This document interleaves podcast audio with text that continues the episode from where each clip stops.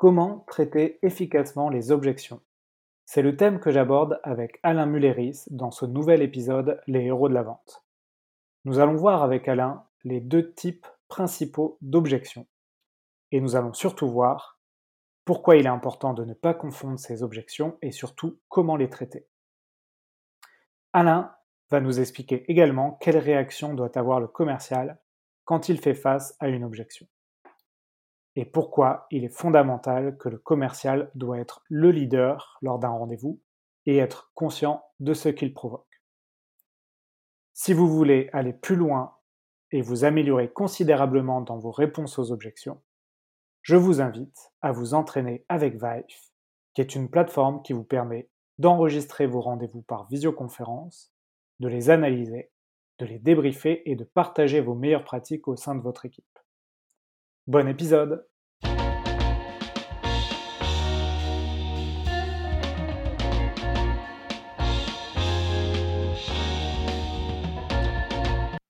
Bonjour à tous, bienvenue sur un nouvel épisode Les Héros de la Vente.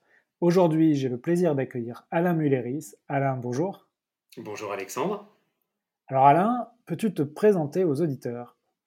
Eh bien, je m'appelle Alain Mulleris, j'ai euh, mon entreprise qui s'appelle Vitamine V, V pour vente, et au sein de Vitamine V, je travaille la performance commerciale des entreprises. En gros, mon métier, c'est de changer le comportement euh, commercial des gens que j'accompagne, et je fais des formations commerciales, donc on me confie des, des équipes de vente avec lesquelles je vais travailler un seul sujet du cycle de vente où je fais du coaching commercial pour des dirigeants, pour les aider à poser leur, euh, leur stratégie commerciale, leur plan d'action commercial et leur efficience commerciale. D'accord, bah écoute, ça tombe bien. tu es, au bon endroit pour nous parler de, de ces Super. sujets. ouais. et, euh, et, rapidement, Alain, euh, ton parcours avant de faire cette activité, tu peux nous en dire quelques mots? Eh bien, aujourd'hui, je suis coach commercial parce qu'avant, j'étais commercial et directeur commercial. Voilà. Euh, c'est pour ça que je me sens légitime aujourd'hui à ma place. J'ai été commercial, donc j'ai travaillé pas mal de temps chez des éditeurs de logiciels, mais pas uniquement. Et j'ai dirigé de, de, belles équipes commerciales avant de vouloir euh, faire ce beau métier qui est un métier de transmission, donc du coaching et de la formation. Ok, super Alain. Ben écoute, euh, très bien, on va introduire le sujet du jour. Tu voulais euh, nous parler euh, du traitement des objections, et notamment comment être efficace dans la réponse aux objections. Alors c'est un sujet qui est souvent, comment dire, qui peut être problématique pour certaines équipes. Pourquoi tu voulais aborder ce sujet? Ben, je, souhaitais aborder ce sujet euh, avec toi et avec euh, surtout tes auditrices et tes auditeurs parce que je trouve que c'est un sujet récurrent et c'est un sujet qu'on me demande de traiter de manière assez régulière et je vois encore un bon nombre de commerciaux et pas uniquement les, tout, juniors, euh, des commerciaux qui restent embêtés, qui restent scotchés face à certaines objections. Et pour moi, euh, c'est qu'une seule chose, c'est un manque de technique. C'est pour ça que ça m'intéressait d'aborder avec toi ce, ce, joli thème, le traitement efficace des objections. D'accord, donc euh, l'idée de cet épisode, c'est que tu vas nous donner euh, différents types d'objections et tu vas nous, nous, expliquer la différence entre, entre plusieurs objections. Et ensuite, bien sûr, tu vas nous donner des, des conseils pour traiter ces objections. déjà, voilà, déjà, euh, bah, première question, euh, il y a donc plusieurs types d'objections. Est-ce que tu peux nous en dire plus? Oui, globalement, euh, moi je rencontre deux types d'objections. la première objection, c'est celle qu'on entend par exemple en début d'entretien lorsque tu es commercial et que tu fais de la prospection téléphonique et que tu as enfin ton interlocuteur qui décroche. Voilà et que dès que tu te présentes, immédiatement, tu entends une objection du type euh, je ne suis pas intéressé, j'ai déjà un fournisseur, j'ai pas le temps. Voilà. Ce type d'objection est ce que moi j'appelle les objections boucliers. Dans notre métier, on appelle ça même des fausses barres, ce qui veut bien euh, dire ce que ça veut dire, c'est-à-dire qu'on se, on se cache, on se planque derrière cette objection. Moi, je préfère le terme objection bouclier parce qu'en fait, c'est comme si je, je prenais un bouclier et je me protégeais du commercial qui m'appelle. D'accord. Pardon, je t'en prie. On, se rend compte que d'ailleurs, c'est souvent les mêmes hein, quand tu prospectes au, téléphone. Tu as souvent le même type de j'ai pas le temps, effectivement. C'est souvent la première objection, ou alors j'ai pas de budget pour ça. C'est peut-être la deuxième, et puis tu en as quelques-unes comme ça qui reviennent de manière assez récurrente. Et puis tu en as même une maintenant qui est très récurrente, c'est j'entre en réunion. Oui. Voilà, c'est-à-dire que tu appelles quelqu'un, il décroche, et puis quatre secondes après, il te dit j'entre en réunion. qui pour moi, bien évidemment, est loin d'être la réalité. je ne sais pas comment, comment tu es, toi, Alexandre, mais moi, en tout cas, quand j'entre en réunion, mon, téléphone est en silencieux et, et je ne décroche pas. Donc, ce qui prouve bien que c'est une objection bouclier, c'est-à-dire que la personne envoie ça à la figure du commercial pour se protéger. Oui, exactement.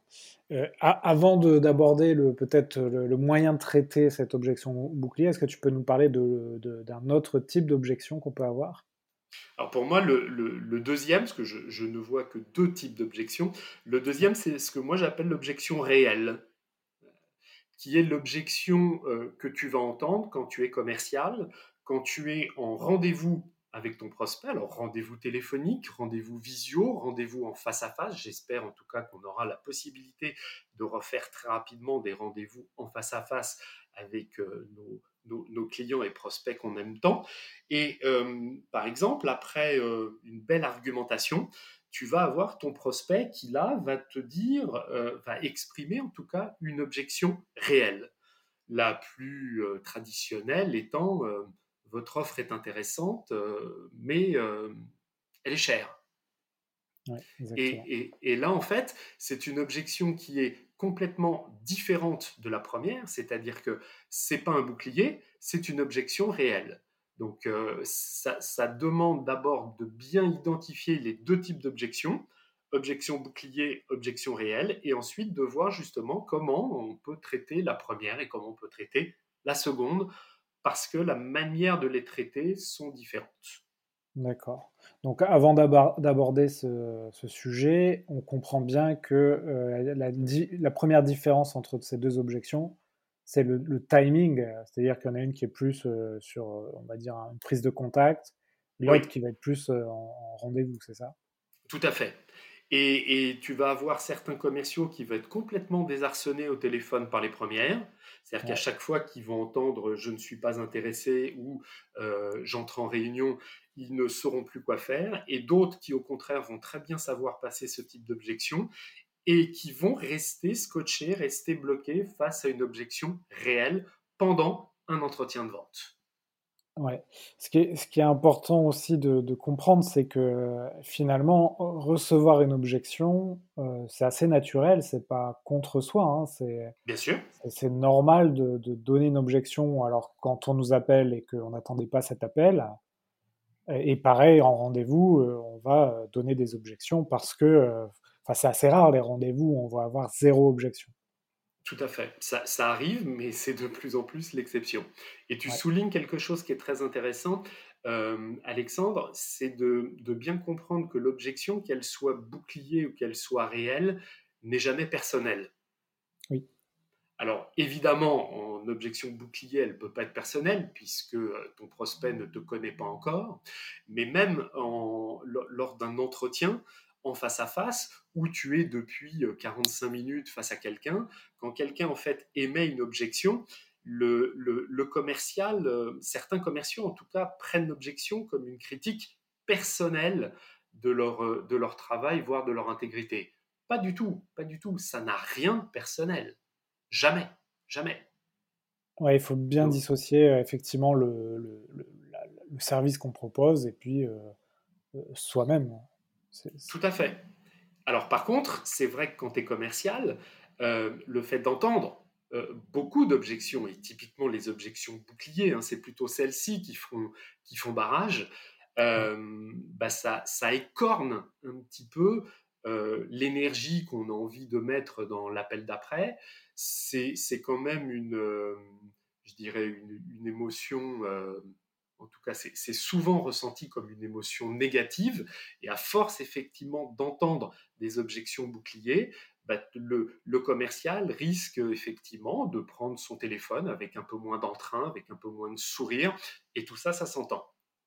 Ouais. Oui, c'est le cercle vicieux qu'il faut absolument éviter. Ouais. Alors justement, on va essayer, enfin, tu vas nous donner des, des moyens de traiter ces objections. Euh, déjà, comment, euh, quand tu prospectes par exemple au téléphone, tu as une objection bouclier, euh, c'est quoi le, tu vas dire, ton premier conseil pour traiter ce, type d'objection? Le premier conseil, c'est c'est au ping-pong.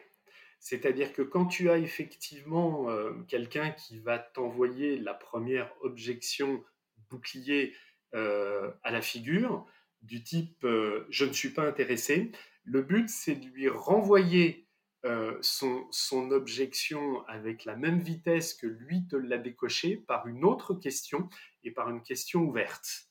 Par exemple, si quelqu'un te dit je ne suis pas intéressé, c'est de feindre l'étonnement et de lui dire ah pour quelle raison n'êtes-vous pas intéressé? Puisque le but de ton appel c'est de démarrer un dialogue. Donc quoi qu'il arrive, l'objectif du commercial c'est de ne pas rester bloqué derrière n'importe quelle objection. J'aime beaucoup cette notion de l'objectif de l'appel, bien sûr, c'est sans doute d'avoir un rendez-vous, mais avant d'avoir un rendez-vous, c'est d'abord d'avoir un dialogue avec la personne, et plus ce dialogue sera naturel et agréable, et plus les chances d'avoir le rendez-vous seront décuplées. Tout à fait. Et, et, quand tu fais de la prospection téléphonique, tu sais qu'en gros, tu as une fenêtre de tir de 20 à 25 secondes pour instaurer le dialogue. Si le dialogue n'est pas instauré au bout de 25 secondes, en général, l'appel n'aboutit pas.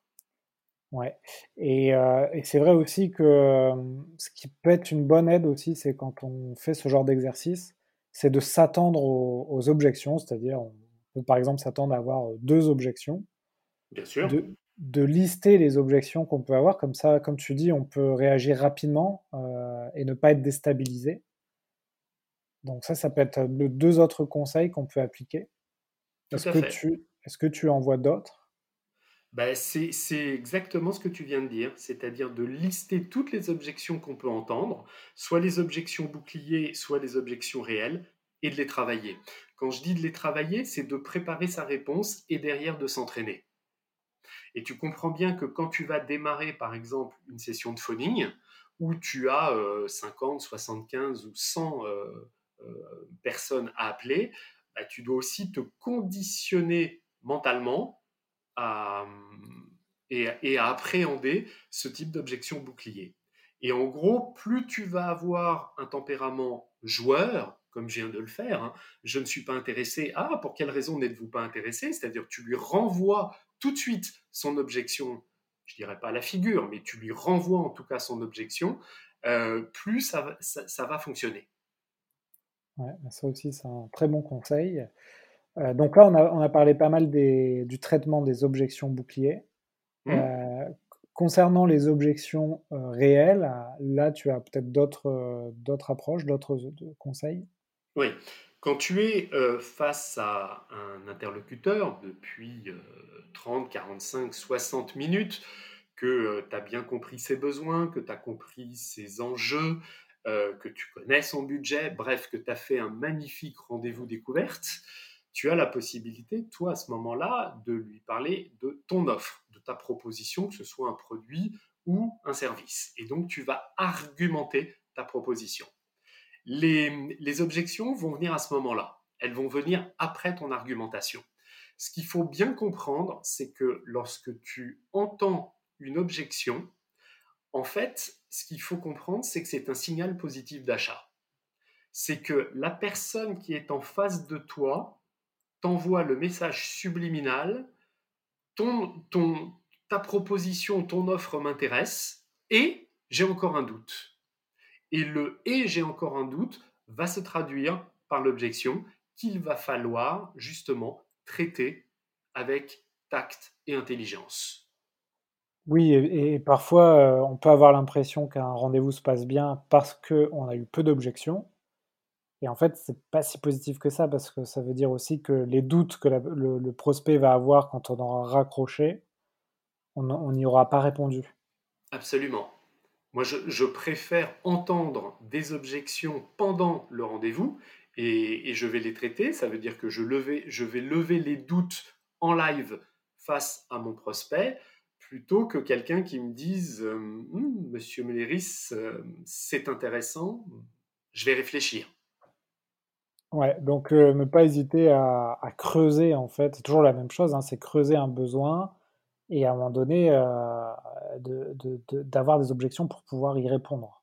Absolument. Donc peut-être à un moment donné, tu as parlé de questions ouvertes. Euh, comment vous percevez euh, l'offre que je vous, fais, le budget. Peut-être que là, la personne va vous dire, euh, je trouve ça un peu trop cher. Ah, et, là, on va pouvoir creuser et comprendre où est vraiment l'objection. Alors, tu as tout à fait raison. Une, une je dirais moi, la méthode que j'utilise pour traiter les vraies objections, les objections réelles, elle repose sur quatre lettres. C'est la méthode ACT. Accepter, creuser, traiter et engager. Donc accepter, c'est quoi? C'est faire un accusé de réception au prospect. Si quelqu'un te dit, Alexandre, ton offre est trop chère, évidemment, tu vas pas lui dire, oui, je sais, mon, offre est chère. Tu vas simplement lui dire, en minimum syndical, je comprends, j'entends. C'est-à-dire que tu vas envoyer à ton prospect un accusé de réception de son objection. Et tu es en train de lui dire, cher prospect, tu as le droit d'émettre n'importe quelle objection. Mais par contre, ensuite, tu vas creuser, c'est-à-dire que tu ne vas pas essayer d'argumenter ou de contre-argumenter, tu vas lui poser des questions. Euh, c'est-à-dire, cher, cher par rapport à qui, cher par rapport à quoi. Et à ce moment-là, ton prospect va se dévoiler, va se découvrir. Il va te dire, cher Alexandre, je suis en train de comparer telle offre qui fait ça et ça par rapport à la vôtre.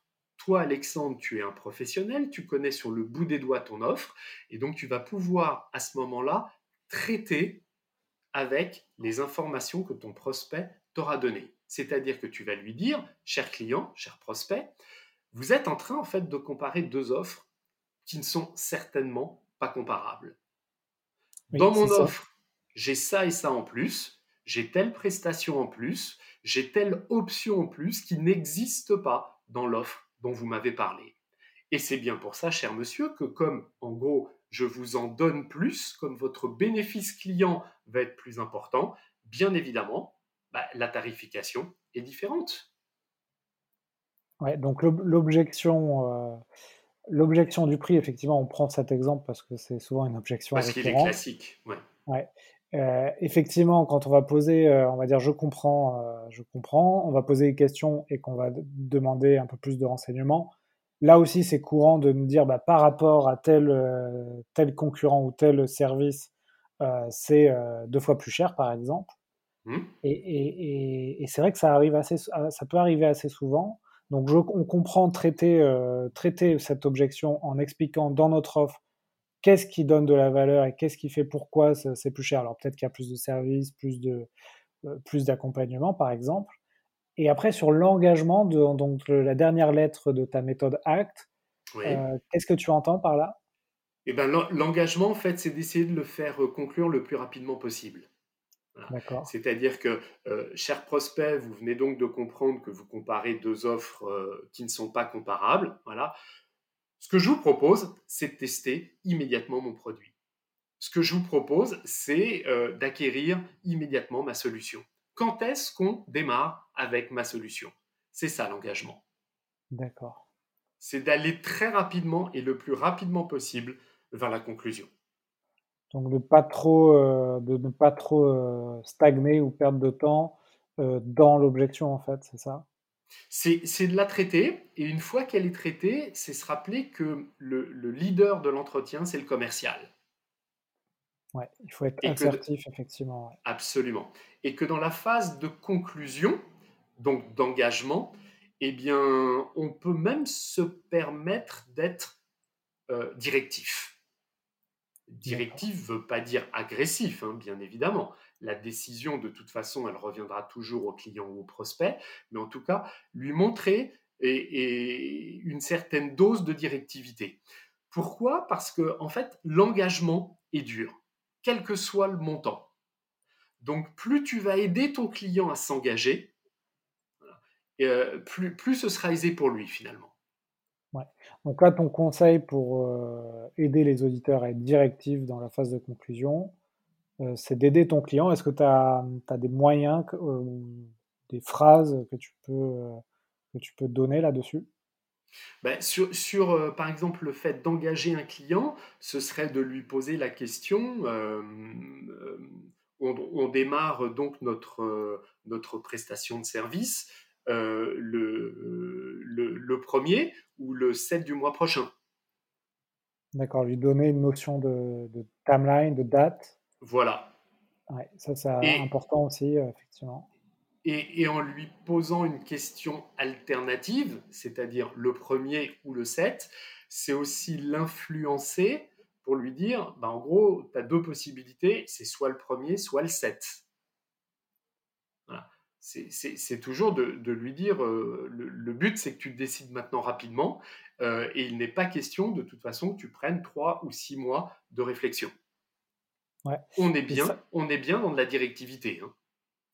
Ouais, alors ça, des fois, il y a, y a des méthodes ou des, euh, techniques. Alors parfois, bon, parfois on les voit aussi en tant que client, on peut les voir aussi ces méthodes. Euh, par exemple, moi, j'ai, il y a quelques jours, là, il y avait un service qui m'intéressait et la personne nous disait, alors comme on a beaucoup de demandes, euh, on a un comité de sélection, euh, on a le comité de sélection, comme par hasard cette semaine, et, et on, choisit, les, les, par exemple, les, clients avec qui on va travailler pour les six prochains mois. D'accord. Et, en fait, il inverse un peu le, comment dire, Absolument la, chose. Il me donne une timeline, il dit il faut qu'on se décide avant ce comité de sélection.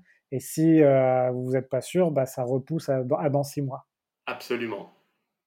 Euh, bon, euh, je, peut-être que c'est vrai, mais bon, pour moi, j'ai vu un peu la, grosse ficelle. C'était trop gros. C'était un peu trop gros, je trouvais. Mais c'est vrai que de mettre une, comment dire, un temps, mmh. c'est important et ça peut être, par exemple, notamment quand on vous demande des remises.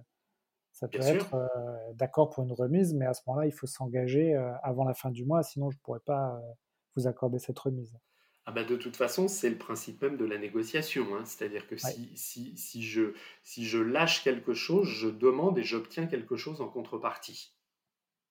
ça c'est clair, ça c'est clair. Mais, mais, mais tu verras en fait que, je dirais, tu as tout à fait raison, même si le, le fil est gros, en fait, on, se laisse euh, avoir, je dirais plutôt euh, facilement. Quand tu vas dans un magasin et que euh, le vendeur te dit ben, Monsieur, il n'en reste que deux, et eh ben, inconsciemment, ça te pousse à sortir ta carte bleue beaucoup plus rapidement que s'il te disait Écoutez, monsieur, il m'en reste 143 en stock. Quand tu es tu vois, c'est alors est-ce que c'est vrai, pas vrai? Je, je, je, je n'en sais strictement rien. Mais en tout cas, l'effet de rareté, très clairement, pousse le consommateur. Euh, regarde comment 90% euh, des acheteurs, lorsqu'ils sont sur euh, des sites de réservation, c'est clair qu'en ce moment, on y va un tout petit peu moins en période de pandémie, hein, mais, mais, quand tu es sur des sites de réservation et que tu veux réserver, je ne sais pas, une chambre, une chambre d'hôte, une chambre d'hôtel, et que sur le site, euh, tu as d'un seul coup euh, la, mention 15 euh, utilisateurs sont en train de, regarder et il ne reste que deux chambres disponibles le jour où vous faites la demande, évidemment, tu as 90% des visiteurs qui se ruent sur leur carte bleue et qui veulent avoir une des chambres. C'est un biais cognitif effectivement très puissant. Évidemment. Et, je pensais moi, aussi à un autre site, euh, là c'était pour euh, le site Asphalt, donc c'est un site pour des vêtements. Alors oui, ils pratiquent la, la, pré-vente. Et bien sûr, euh, donc chaque, chaque semaine, tu as un, vêtement disponible, par exemple un pull, et mmh. tu as une semaine pour, pour acheter le pull, sinon le prochain sera on ne sait pas quand. Et du coup, ça, cette méthode de vente en ligne, en fait, elle, je suis sûr que ça décuple leur vente. Mais bien sûr, mais bien sûr. Alors, on ne peut pas évidemment faire la même chose hein, quand tu vends quand tu vends un service ou quand tu vends un produit et que tu es face à ton client. Hein. c'est difficile de lui dire il, m'en reste que deux à chaque fois. Mais en tout cas, quand tu joues la rareté, quand tu joues euh, euh, pour certains marchés, tu peux même jouer la, promo, l'offre existante, hein, qui comme par hasard va se terminer à la fin du mois. Et, on est aujourd'hui le 22. Donc, euh, cher monsieur, il vous reste en gros huit jours pour vous décider. Euh, ça fait partie encore des techniques euh, qui fonctionnent. Ou sinon, tu as des, des, techniques, comme je l'ai dit, hein, assez simples, qui est euh, d'orienter ton, ton client vers, vers une date butoir. Alors, date butoir qui n'en est pas une. Hein. Quand je dis alors, on, démarre le lancement du contrat le 1er ou le 8, on est bien d'accord, il n'y a pas de date butoir. C'est-à-dire que c'est uniquement dans ma manière de présenter les choses qui laisse entendre qu'il faut démarrer le premier ou le 8. Si mon client me dit non, finalement, euh, je vais prendre un petit peu de temps, on démarre le 25, bah, c'est lui qui décidera, on démarrera le 25. Mais en tout cas, le rôle du commercial, quoi qu'il arrive, est d'engager le prospect le plus rapidement vers la signature.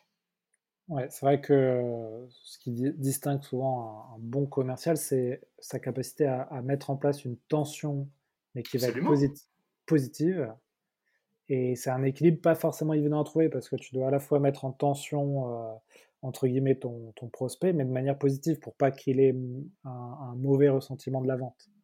Entièrement d'accord. Ça, m'est arrivé aussi d'avoir affaire à des, des commerciaux qui euh, pressaient un peu le, comment dire, le, la vente.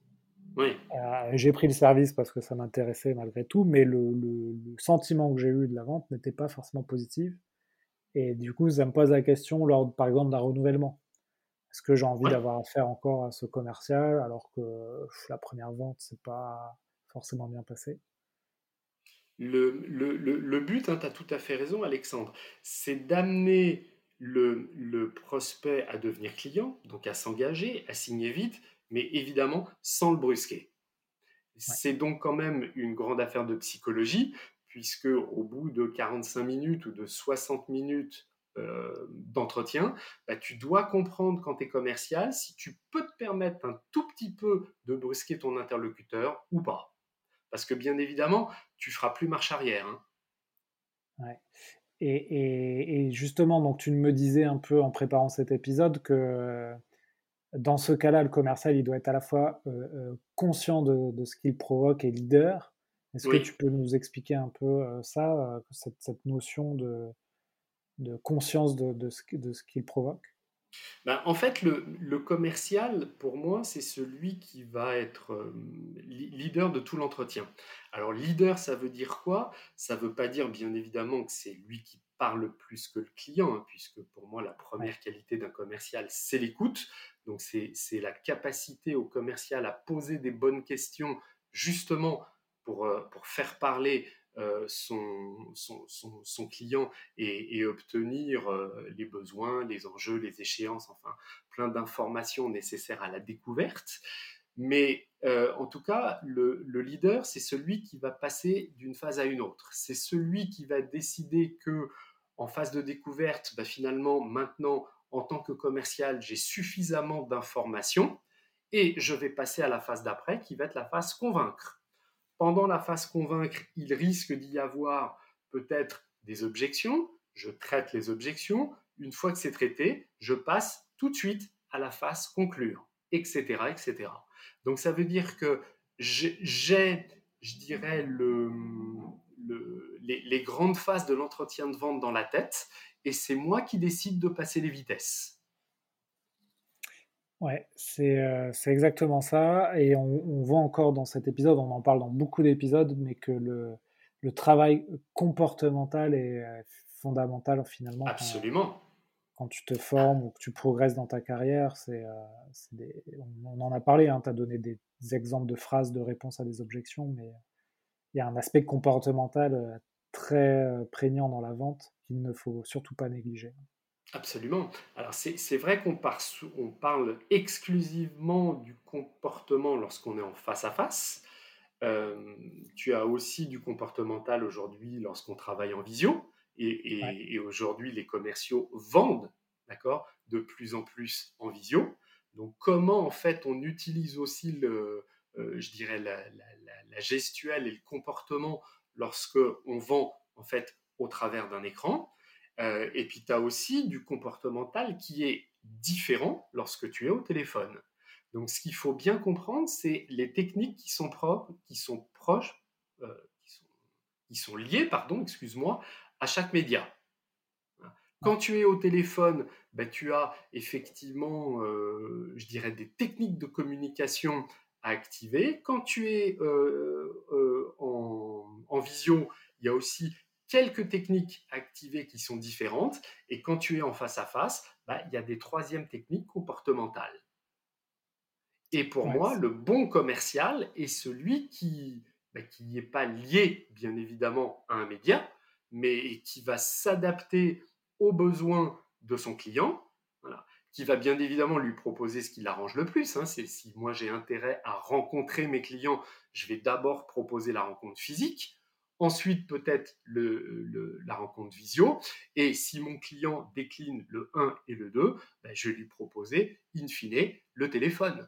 Mais en tout cas, très clairement, j'aurai plus d'impact d'abord en face à face, ensuite en visio, et ensuite au téléphone.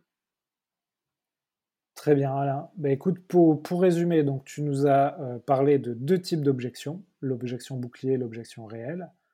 Euh, comment traiter ces objections? Donc, tu nous as parlé à la fois pour l'objection de bouclier de l'évitement, de répondre rapidement à, une question avec une question ouverte.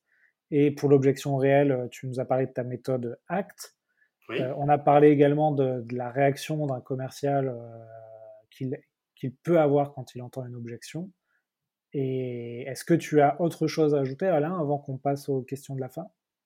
Non, je dirais sur les objections, j'aurais tendance à dire aux commerciaux, alors même ceux qui ne sont pas commerciaux, hein, parce qu'il y a plein de gens qui vendent et dont le métier n'est pas commercial, et il y a plein de dirigeants, par exemple, euh, qui vendent leurs produits et leurs prestations et qui n'ont pas appris la vente, ben, je leur dirais de, de, faire les conseils qu'on leur a dit tous les deux au démarrage, c'est-à-dire de travailler, de travailler, de s'entraîner et de regarder à chaque fois ce que ça produit. Ouais, exactement. C'est un peu le, mantra de, Absolument. ce podcast. bah oui. Bah, écoute, merci beaucoup Alain. Euh, donc, comme tous les invités, je vais te donner euh, quelques questions rapides, demander quelques questions rapides. Tu verras, ça, c'est, très simple, très rapide. Déjà, est-ce que ouais, tu es prêt Déjà, est-ce que tu as un contenu à partager aux auditeurs? Ça peut être vidéo, audio, euh, une lecture. Est-ce, est-ce qu'il y a quelque chose que tu leur conseilles? Bah, euh, je, dirais deux, choses. Euh, je dirais ton, ton, podcast et le mien, puisqu'on en fait tous les deux. Euh, ensuite, sur du contenu, je dirais simplement d'être d'être curieux. J'ai pas un contenu spécifique, c'est-à-dire un titre de bouquin, une vidéo à vous dire c'est d'être curieux et de piocher dans les différentes techniques qui vous correspondent et qui correspondent au marché sur lequel vous bossez en tant que commercial. Moi, je continue tous les jours, toutes les semaines, d'apprendre, d'apprendre en, étant sur LinkedIn, d'apprendre en, étant curieux, en lisant des bouquins, en, regardant des TEDx. Euh, voilà, donc euh, je dirais comme ça, TEDx est pour moi une grande source d'inspiration en général tu as trouvé des TEDx sur la vente? C'est vrai qu'à un moment donné, je regardais pas mal de TEDx, mais euh, à l'époque, j'ai pas trop creusé euh, pour voir si on avait sur la vente. Pas, de la vente pure, pas de la vente pure. C'est plutôt euh, sur, sur l'émotion, sur la motivation, sur le comportement. J'ai pas vu de TEDx en tout cas qui m'ont fait tomber de ma chaise sur, sur la vente pure. Non. Ce sera peut-être d'ailleurs une idée pour bah en faire. On regardera. Oui, voilà, c'est ça. Bah, euh, si les gens de TEDx nous écoutent, euh, bah voilà, pourquoi pas. mais après, effectivement, euh, sur la partie curiosité, c'est vraiment effectivement la, la, philosophie socratique. Hein, je sais que je ne sais rien, et donc j'ai toujours à apprendre de, bah, d'autres personnes et on n'a jamais la science infuse. Hein. Il faut, faut, être humble dans cette discipline qu'est la vente ou dans d'autres disciplines. Et, et comprendre qu'on peut apprendre de, n'importe quel directeur commercial, coach de vente ou, quelqu'un qui n'a rien à voir avec la vente, mais qui peut nous apprendre des choses également. Absolument, oui.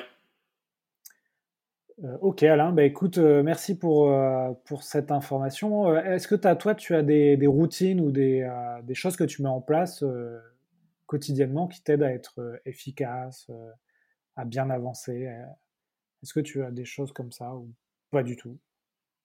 Je dirais la, seule routine que j'ai et qui est pas très, c'est pas original, c'est j'utilise, tu sais, la, je dirais la, matrice Eisenhower pour me dégager de l'urgence et rester sur ce qui est prioritaire. Et, je traite les priorités le matin avant de, de, traiter tout le reste. Voilà. Donc en fait, je reste focus sur ma priorité et je traite ma priorité, par exemple, avant de regarder ma boîte mail. Ok, très bien. Est-ce que tu as des outils éventuellement, euh, des apps euh, ou des, logiciels? Bah non, parce que je suis pas très outil. Et, je dois bien avouer que euh, ça m'intéresse pas beaucoup l'outil. C'est-à-dire que je, je l'utilise vraiment, tu vois, comme un, j'allais dire comme un outil, c'est bête ce que je dis, mais euh, euh, voilà, si, j'ai besoin de planter un clou, je vais prendre un marteau, mais le type de marteau que j'utilise, la qualité du marteau, euh, en gros, m'importe peu. Et, à des fins professionnelles, je suis pareil, c'est-à-dire que je ne suis pas un fou furieux de l'outil, je suis plutôt un fou furieux du changement du comportement mais, l'outil qu'on va utiliser, la méthode même que je pourrais utiliser, à la limite, m'importe peu, dès lors qu'il y a le résultat au niveau de, de, mes clients. Ok, ok, ça marche. Euh, écoute Alain, il nous reste deux questions à, à, traiter. Je te les pose en même temps. Allons-y. Tu en fais ce que tu veux. Alors, est-ce qu'il y a une vente dans ta carrière qui t'a euh, appris quelque chose? Est-ce que tu peux nous expliquer un peu euh, quel apprentissage tu as eu? Et dernière question, euh, si tu pouvais inviter quelqu'un sur ce podcast, tu inviterais qui? Donc sur la dernière, je, te donne un nom, c'est ça? Oui, si, possible, ouais. Ouais, d'accord, j'y pense alors. Je vais déjà te répondre à la première.